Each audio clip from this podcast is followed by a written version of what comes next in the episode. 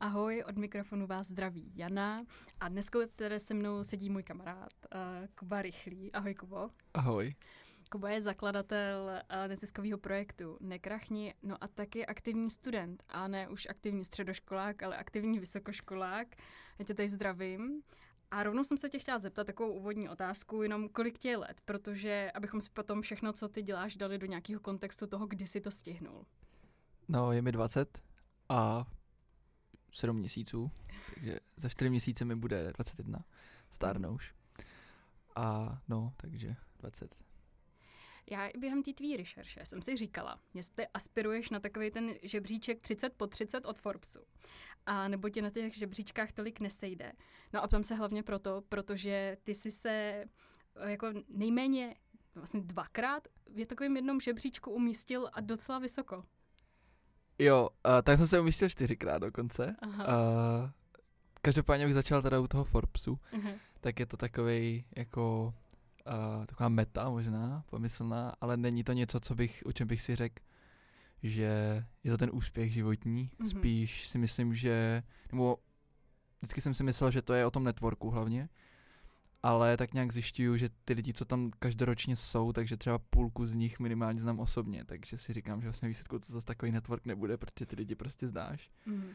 A teda o tom druhém žebříčku, o kterém jsem mluvila, což je teda středoškolák roku, tak uh, tam jsem se umístil vlastně čtyřikrát z té 25 a jednou v top 4, nebo naposledy, co jsem tam byl. Uh, někteří lidi si to dělají jako srandu, že, že jsem tam byl tolikrát. Uh, jsem se tak vůbec přihlásil ale mě, já jsem se tam jako nehlásil kvůli tomu, abych prostě jako vyhrál nebo byl v té top 25, ale spíš fakt kvůli těm lidem. A musím říct, že každý rok jsem potkal jako skvělý lidi, že jo, i tebe. takže, takže to, takže tam si myslím, a někteří lidi se mě na to i ptají, třeba středoškoláci, jestli je to jako dobrý se tam přihlásit. A podle mě je to super právě hlavně o, ten, o tom networku a těch lidech, co tam jsou, no, než jako o tom, že jsi na nějakém žebříčku, který ve výsledku v něm jako o nic nejde rozhodně ta komunita je dost semknutá a jakmile jednou k ní načuchneš, tak je těžký z ní vystoupit a vlastně ani nechceš, protože s těma lidma sdílíš stejné hodnoty. Jdete nějakým způsobem třeba kariérně i podobně. Přesně tak. Tak eh, pojďme na začátek. Při procházení tvých úspěchů a takových předchozích zkušeností mě jako dvě buzzwords zněly teda uh, marketing a IT. Jsou to pořád oblasti, kde se jako rozvíjíš, nebo tvoje cesta směřuje jinam? Um, co se týče toho IT, tak to už tolik ne. Ono samozřejmě dneska je hrozně velká otázka, co to znamená. Um, spoustu lidí to furt bere jako digitální technologie nebo informační technologie, což je v podstatě úplně všechno, co prostě bliká a jako nějak jako mě, má nějakou zpětnou vazbu. Ale já to beru spíš jako nějaký třeba vývoj nebo programování a nebo nějaký jako business development a tyhle věci. Takže tam v té oblasti už tolik ne, uh, už je to pár let, to se v ní úplně neprofiluju. Co se týče toho marketingu, tak tam určitě jo. Uh, co se týče nových trendů a myslím si, že tomu docela rozumím a, a chci rozumět. Tam ale nicméně si myslím, že se jako posouvám trošku na vyšší úroveň, že je to spíš jako směrem nějaký komunikace a obecně předání uh, něčeho někomu nebo někam. Uh, takže je to spíš třeba jako PR nebo komunikace, ta, jak jsem měl komunikace obecně a ten marketing je toho jako součástí. No. Já jsem si vlastně všimla, že tvůj nějaký první internship byl v Alze. Co jsi tam dělal a jak se člověk dostane do Alzy? Ty jo, já si tehdy vůbec nepamatuju, jak jsem přišel na tu příležitost. Um, jako nemyslím si, že jsem to našel na kariérních stránkách Alzy, které teda v té době byly by the way hrozný. Jakože tehdy Alza na to, jak měla super jakoby lidi, kteří psali na LinkedInu o jako iChart, tak prostě jejich kariérní stránky byly tehdy hrozně strašný. Teď hmm. už je to jako super, ale Uh, no oni tehdy měli takovou jako tří, takový tříměsíční jako inkubační program, tehdy podle mě se ještě ničemu neříkalo inkubační program, kde v podstatě ten cíl byl vlastně vybudovat programátory, který oni budou pak moc nahérovat. A byli jsme rozděleni do skupinek asi po nevím, třech, čtyřech lidech. A cílem těch ty tři měsíce bylo vybudovat e-shop. A, a některý týmy to vzali hodně technicky, takže prostě třeba budovali hodně robustní jako prostě backendové systémy. Jiný týmy to zase vzali spíš po té jako UX a vizuální stránce, takže to bylo zajímavé to pozorovat. A na konci té stáže tak se mě uh, vlastně Martin Kolek, který myslím, že furt ještě vede jeden z týmů právě vývoje informačního systému v Alze, mm-hmm. tak mi nabídl tam pracovat na, na vlastně hře pro HR, a která s, taková obrovská televize na konferencích, dneška to funguje, divím se tomu, ale funguje, a kde prostě člověk jakoby skládá z takových batonků uh, kód a postupně získává body a když se dostane na určitý level, tak mu to nabídne, že jako hej, pojď pracovat k nám do Alzy. Tak tehdy jsem vyvíjel první verzi, pak mě potěšilo, že třeba po dvou letech, co už jsem tam nepracoval, tak jsem šel na jednu konferenci, kde Alza byla a ta hra tam byla jako v té stejné podobě, že ji jako nikdo nezměnil, takže mm-hmm. nevím, jestli ještě furt ji používají, ale bylo to příjemné to jako vidět a to bylo tak jako poprvé, kdy jsem viděl fakt jako výstup svojí práce, že to používají jako opravdoví lidi. Takže k tomu, po, k tomu programování, ty umíš nějaký jazyky? Naučili tě tam? Dokázal by si říct? Uh, tak tehdy uh, jsem měl nějaký základ jako JavaScriptu mm-hmm. a v Alze se hodně jelo v Angularu, nebo respektive ten informační systém mm, je jako napsaný úplně ve všech jazycích, co snad existují, protože to je prostě originální verze z roku někdy 2004, takže se to, jak se to prostě měnilo. A vím, že tam je dlouho vize mít to jako na webu, vlastně nevím, jestli to dneska mají na webu tím, že je to jako interní systém, tak do něj člověk se nějakým způsobem už dneska nedostává. A pak jsem se trošku přeorientoval na React, kterým trošku umím, ale je pravda, že už nemám moc čas programovat. Takže jsem se k tomu už pak tolikrát nevracel, teď spíš občas nějaká automatizace, když si jako potřebuji něco rychle napsat, ale už to není nějak jako moc, no. Mně to přijde hrozně zajímavý, protože já teda osobně žiju ve světě, kde se IT hrozně promuje, jako pojďte do IT. Uh, já jsem se zkoušela naučit programovací jazyky, ale jestli mi někdo říká, že to není matika, tak uh, prostě mi lžou a uh, bohužel je a moje matematické znalosti tam nesahají, ale vlastně přijde mi zajímavý, že se od toho odklonil, i když se říká, že jsou v tom peníze a šel si nikam jinam, což myslím si, že je takový víc jako softový prostředí a to je marketing. Jo, mě jako asi o ty peníze nikdy moc nešlo, nebo obecně nejde furt. Takže to nebyl ten jako hlavní hnací motor mm. a, na tom, jako se tam rozvíjet. Asi mě to tolik nebavilo, protože to uh, bylo takový hrozně jako solo a člověk koukal do toho kódu a jasně, když člověk pak nějaký team leader, tak ten kód jako komentuje s těma lidma, ale i tak je to hodně, hodně deep workový ta práce nebo ty části. Uh, což ten marketing jako taky v některých samozřejmě chvílích, ale zase je tam jako se mi zdá víc, že to začíná tím brainstormingem hmm. a pak to pokračuje prostě do nějaké jako deep částí, ale, ale spíš se začíná jako brainstormingem. U toho programování je to podle mě tak, že jako jasně, že to občas začíná i tak, že se tým sedne a rozplánuje to, ale tady u těch menších projektů to většinou tak, že prostě někdo napíše nějaký základ a pak se to jako komentuje, jako co s tím můžou dělat, tak to posouvat, no, takže, hmm. takže tak. Ty jsi založil marketingovou agenturu. Jak to vzniklo, protože ty si nám popisoval jako hodně IT background, tak jak jsi se dostal k tomu marketingu a vlastně k té agentuře?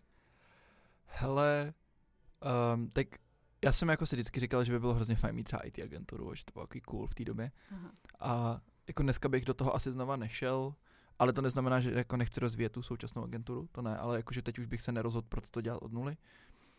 A já jsem tehdy, když jsem, už v té době jsem dělal taky jako webové stránky na volné noze, tehdy ještě jako nebyly tolik rozvinutý prostě buildery typu Wix a, a Canva a, a dneska že Webflow a tyhle věci. Takže se to ještě hodně programovalo, byl dost populární WordPress, kde ta, techno, ta jako programovací znalost byla velice cená, takže jsem se dostal k docela právě fajn penězům v té době. A potom jsem šel teda pracovat do korporátu na takovou jako spíš marketingovou pozici, ale byla tam část, kdy jsem um, v podstatě hlídal agentury, jak vyvíjejí jako weby pro, pro, ten, pro, ten, pro ten korporát. A díky tomu jsem se dostal tak trošku náhodou jako k marketingu, nebo já jsem se chtěl profilovat v tom marketingu, ale bylo docela těžký jako najít práci jen tak. Ale tady jsem se vyprofiloval, dost jsem na sebe zamakal a pak už jsem, když uh, začal covid a začal jsem dělat konzultanta na volný noze, tak, tak jsem už víc se přifařil k tomu marketingu a u toho IT a webu jsem zůstal spíš tak, že to rád kritizuju, ale jako už to, už to pak tolik nedělám. No. Prosím tě, v kolika letech se z tebe stal konzultant? Hele, 2020 jsem jako fakt šel na volnou nohu a začal jsem si říkat konzultant. Nebo, já myslím si říkal přesně konzultant, ale prostě jsem jako konzultoval marketing, takže dejme tomu, že nějakým způsobem se to tak dalo označit. A to znamená, že mi mohlo být 17, myslím, že mi bylo, ještě mi podle mě nebylo 18. té době, protože COVID začal v březnu a až v květnu mi bylo 18, takže, takže, takže vlastně v 17. dejme tomu, no. Tak to je hustý. Eh, já jsem si v tom v životě vlastně všimla takových dvou cest. Jako jedna je podnikání, marketing, IT. No a ta druhá byla státní zpráva, až jako Evropský parlament. Kde se, to, jako, kde se z toho stala ta dualita? Jak se to stalo, že se rozhodl jít na obě strany? Hele, um, zase covid. Uh, já jako myslím, že ve svém životě budu vždycky říkat, že covid mi dal obrovské příležitosti. A uh, ač to samozřejmě má své negativa, mám štěstí v tom, že mi to jako nepřišel jsem o nikoho v rodině, uh, ale samozřejmě znám lidi, kteří uh, o ty lidi přišli. Nicméně samozřejmě z toho druhého pohledu to byla příležitost a hodně lidí o tom mluvilo, že prostě jako teď máte tu příležitost, že jo, a prostě takový ty uh, jako uh, seberozvojoví lidi o tom mluvili tehdy jako na TikToku, že jo, prostě teď je ta, teď je ta příležitost. A jako já ne, že bych se prostě sebral a začal bych jako to řvát kolem sebe, ale prostě jsem se snažil. A jako vždycky mě zajímala, dejme tomu, ne úplně veřejná zpráva, ale spíš třeba mezinárodní vztahy a mhm. obecně mm. jako komunální politika nebo obecně aktivní občanství, což vychází z toho jako být aktivním středoškolákem. A právě loni jsem uh, byl v karanténě kvůli covidu, nebo měl jsem covid, takže to bylo na Silvestra. A na webu úřadu vlády jsem objevil, uh, že hledají jako stážisty na, na český předsednictví. Moc jsem jako nevěděl, co to předsednictví znamená. Jediné, co jsem věděl, že jsme v 2009 to jako docela pokazili. A říkám jako, hele, asi se tam nedostanu, ale jako může to hecnout. Takže jsem tehdy poslal uh, CV jako, jako drobný motivák a pozvali mě na první kolo a, a ještě pak na druhý a i na třetí, který byl jako poslední a vybrali mě.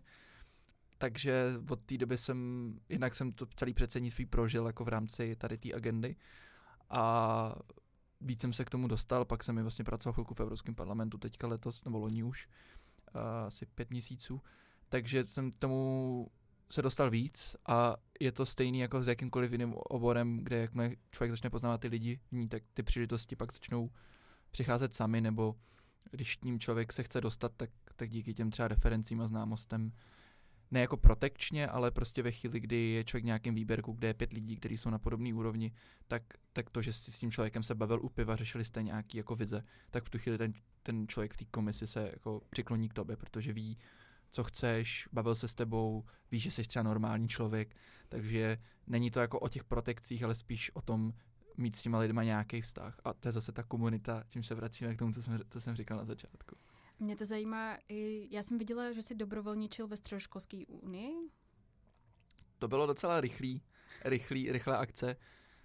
Uh, nevím moc, jak přesně to bylo dlouho, já jsem tehdy pomáhal jako s webem, ale moc se toho tehdy nepohlo, ten tým byl takový docela paralizovaný tehdy. Uh, když jsem tam byl jako delegát za, za svoji střední, takže uh, to spíš uh, bylo jako tady v těch, v rámci tady těch jako participací, co měli ale že bych tam udělal nějaký kus práce, na který bych byl nějak pišnej nebo se tím chlubil, to asi ne.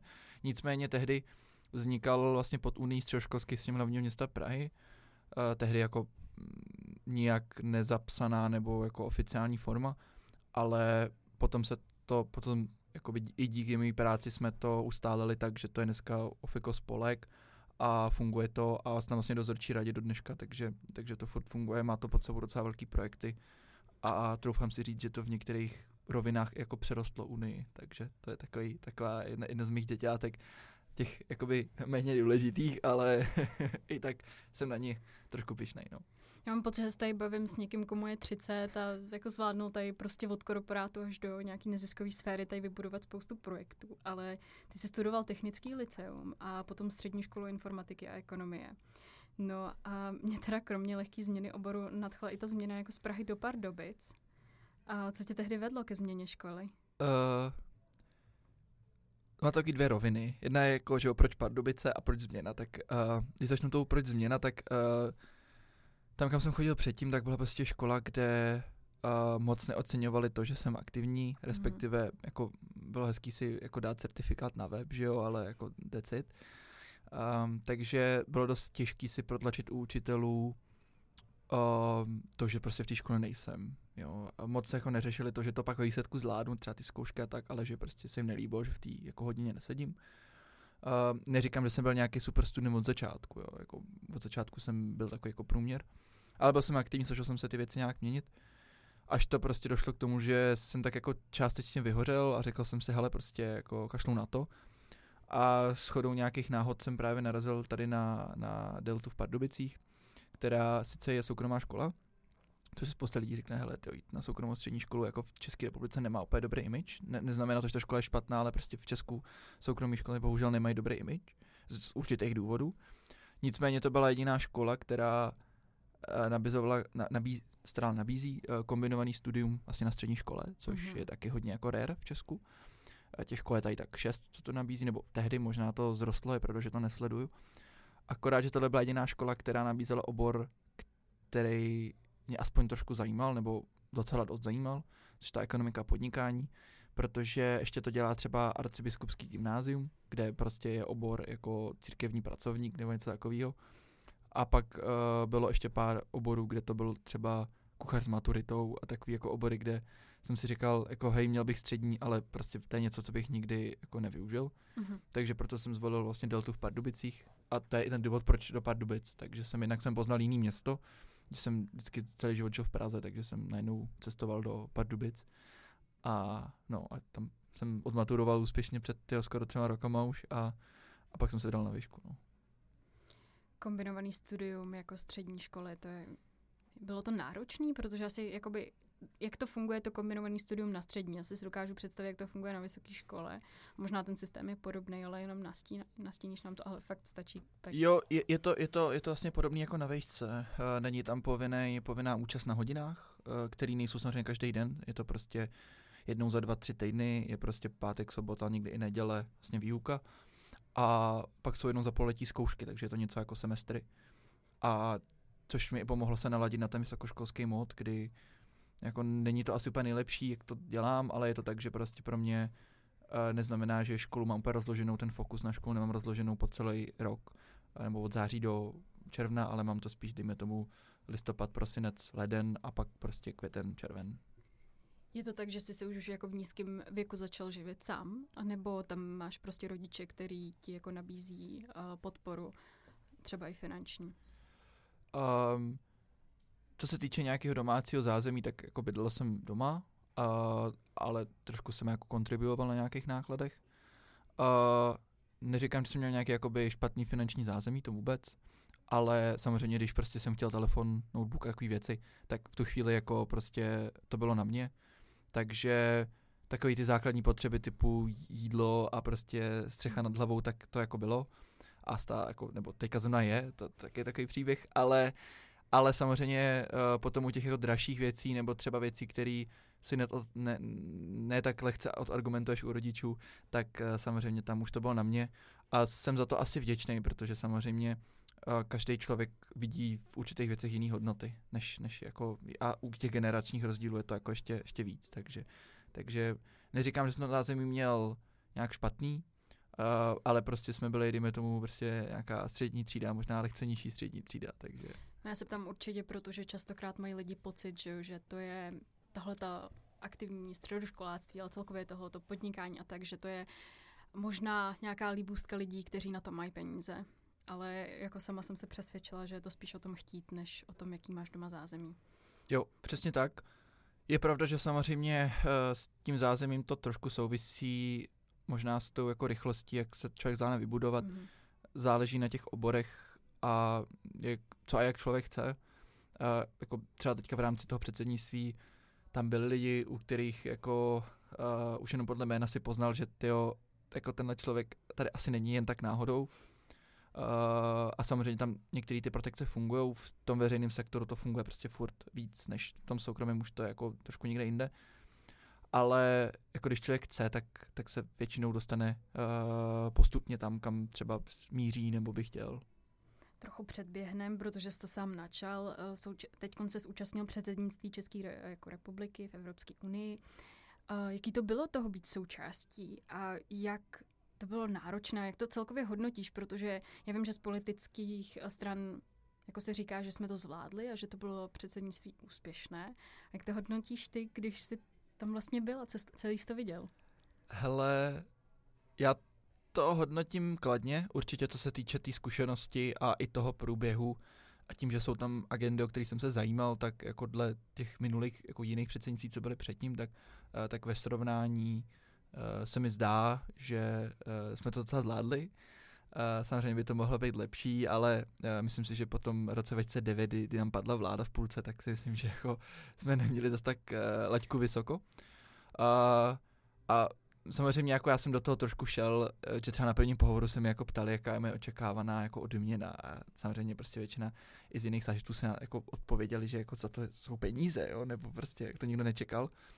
A zároveň se hrozně mluvilo o tom, že předsednictví má jako velice nízký budget, což teda je pravda, že ten budget byl uh, jako o dost, jinak byl nižší než před uh, těma 13 lety, což jako už jenom to, že prostě 13 let zpátky to bylo jako s vyšším budgetem tak uh, to bylo dost jako pragocentrický. Vlastně všechny ty, mm-hmm. ty největší události se děly v Praze, což uh, bylo hlavně i kvůli tomu rozpočtu. Uh, nicméně my jsme za to jako stážisti tu odměnu měli jako pěknou, že třeba stážisti, co byli v Bruselu, tak z, jako za to nic neměli.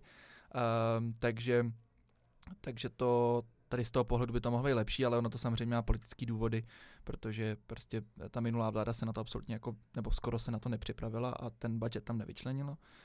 A být u toho bylo fakt skvělý. Jako člověk uh, zažil úplně jiné věci, poznal úplně nový lidi z jiných směrů. Uh, ale úplně největší highlight byl, byla akce, která byla na Pražském hradě. Uh, to byl vlastně takzvaný summit. Uh, jednak teda byl jeden den vlastně summit hlav států uh, té 27. prostě Evropské unie, ale den předtím ještě byl ten jako Macronův výmysl, ta uh, uh, vlastně evropská politická skupina, uh, což bylo zhruba, myslím, 44 hlav států se vlastně sjeli na Pražský hrad a prostě jednali jako tady o, o válce a o energetice, o energetice a krizi a tak. A jednak to byla jedna z největších jako politických akcí u nás za posledních asi 20 let.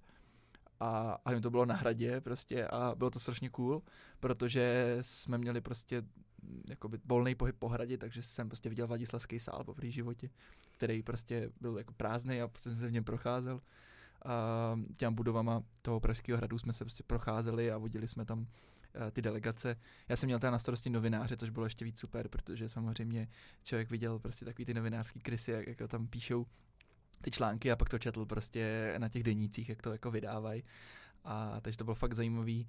A člověk viděl velký politiky, ty evropské politiky uh, prostě na blízko takže uh, tehdy ještě třeba premiérku britskou, která teda asi týden na to jako rezignovala, ale uh, to bylo zajímavé, no, takže určitě zajímavá zkušenost, která se nenaskýtá tak často a vlastně v podstatě jenom vždycky určitý generaci, protože to předsednictví je jenom jednou za 13 let, takže není vlastně moc často. Já jsem tě představila jako co-foundera Nekrachni a finanční gramotnost už je něco, co je teď k tobě jako neodmyslitelně to patří.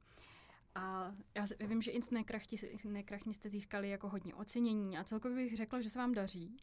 A taky jsem se tě chtěla zeptat, jestli se vám daří v té misi opravdu vzdělávat, myslím si, že nejen mladší generaci v té finanční gramotnosti právě. Řekl bych, že se nám to daří. A samozřejmě se nám to nedaří v tom měřítku, ve kterém by to bylo potřeba, nebo ve kterém bychom chtěli, ale tak s tím jsme počítali, že to samozřejmě nějaký čas potrvá, člověk to postupně buduje.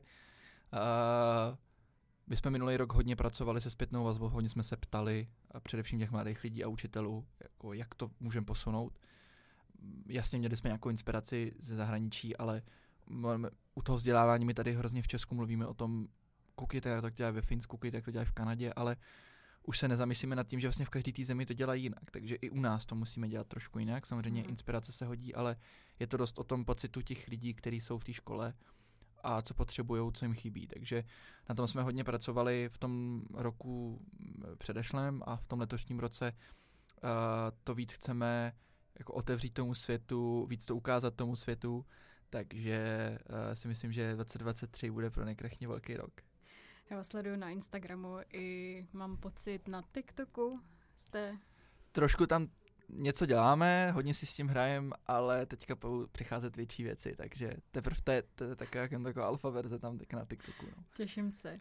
A podle výzkumu to ale vypadá, že právě naše generace, že generace Z má ve financích docela přehled. Eh, je to pravda, nebo i jako s náma, s generací Z, jsou nějaký problémy?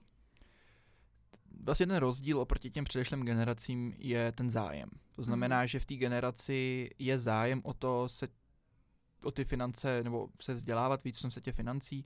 Hodně je zájem o investování, dost jako s tím hýbe svět kryptoměn, nebo dejme tomu poslední jako roky hýbal, teďka trošku, že metaverse, ale furt jako investice jsou velký téma. Hmm. To znamená, že ten rozdíl, co i my vnímáme, že ty lidi o to mají dost zájem, nicméně jim chybí ten jako general knowledge vůbec o těch penězích, jak nad nimi přemýšlet, jak s nimi pracovat. Uh, z těch třeba přednášek a workshopů, co děláme, nebo konferencí, hodně máme feedback, dělejte prostě obsah o investicích, jo, ale už se nás ty lidi jako neptají na to, kde na ty investice mají vzít peníze, jo, nebo že uh, hodně slýchají, prostě investujte tisícovku měsíčně, ale už jako nikdo se s nimi nebaví o tom, jak nad těma penězma jako přemýšlet a za mě ty investice jsou jako level 3, jo, level 1 je prostě vůbec vědět, jak ty peníze v tom oběhu fungují, level 2 je umět s nimi pracovat, to znamená umět si udělat nějaký rozpočet, takovéhle věci hmm. a pak teprve jako pojďme se bavit o, o těch investicích. Což u té generace se je, že je hodně dravá, a ráda přeskakuje ty levely, jako ve všem. Um, takže my se jako dost snažíme dát ten jako ten level 1, level 2, prostě jako rozumějte penězům a umějte s nimi pracovat a pak si s nimi jako můžete dělat, co chcete, protože na to jsou tady odborníci prostě na investice a my doufáme, že ty lidi mají dostatečně vysoký kritický myšlení, aby jako poznali prostě jako skem od, od jako kvalitního poradenství. No to jsem chtěla zmínit k té generaci Z, že možná bude ten problém, že jsme totálně broke, že jo? protože my teď teprve začínáme, většina z nás, se jako stavět na vlastní nohy a častokrát právě problém je, že vůbec jako ty peníze, ne, že ani jako my nemáme na investování, protože my nemáme ani častokrát na nájem nebo tak, jo, že prostě je ten struggle v tomhle.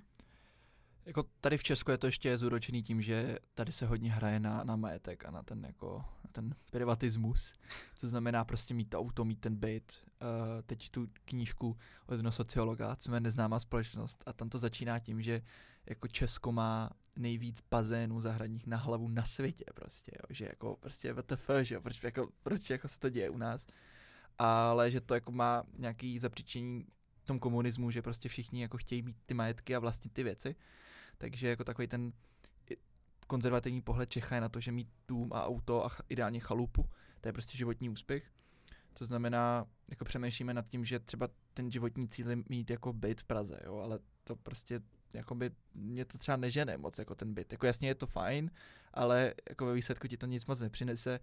Stejně tu hypotéku platíš, je, když splatila nájem. Takže tak, no. Ale samozřejmě u té generace se ty vidět, že u nás jedou víc ty trendy těch pronájmů a obecně nevlastnění těch věcí, ale spíš těch výpůjček, což je jinak u těch subscription modelů, ale i dneska člověk prostě má pronajatý iPhone, Mac, uh, auto vlastně na leasing a samozřejmě jako nájem, to je úplně standardní věc, takže, ale samozřejmě je pravda, že myslím si, že ta naše generace si víc uvědomuje, že to není o těch penězích a o tom majetku, že proto spousta těch lidí jako nejde do korporátu si sedou a vydělávat jako stovky tisíc, ale že spíš fakt přemýšlí o tom, že v tom životě jako chtějí mít nějakou, nebo cítit, že tam předávají nějakou hodnotu jako sami sobě, což prostě v tom korporátu je dost často hodně těžký. No. Já jsem tady měla poslední otázku o univerzitě, tak to přeskočíme, podívejte se Kubovi na lintky, na když tak mu napište. Ale ty seš mentor a z toho, co jsi tady dneska popisoval, toho máš fakt hodně co předat. Kam, protože ty už máš za sebou nějaký mentoringy a tak. Jak se, jak se k tomu stavíš a jestli jsi otevřený tomu, že by ti lidi mohli napsat a prostě od tebe vdýchnout to knowledge? Uh, začnu odzadu. Uh-huh. Uh, ať mi lidi píšou. Znamená, minulý týden jsem byl s jednou holčinou na kafi právě, uh, která uh, právě, kterou mi uh, doporučil, nebo o, který o mě řekl Honza Hudek právě, že měl nějakou přednášku a uh, ona se právě ptala na podnikání a s nějak začít a je právě na střední, myslím ve druháku.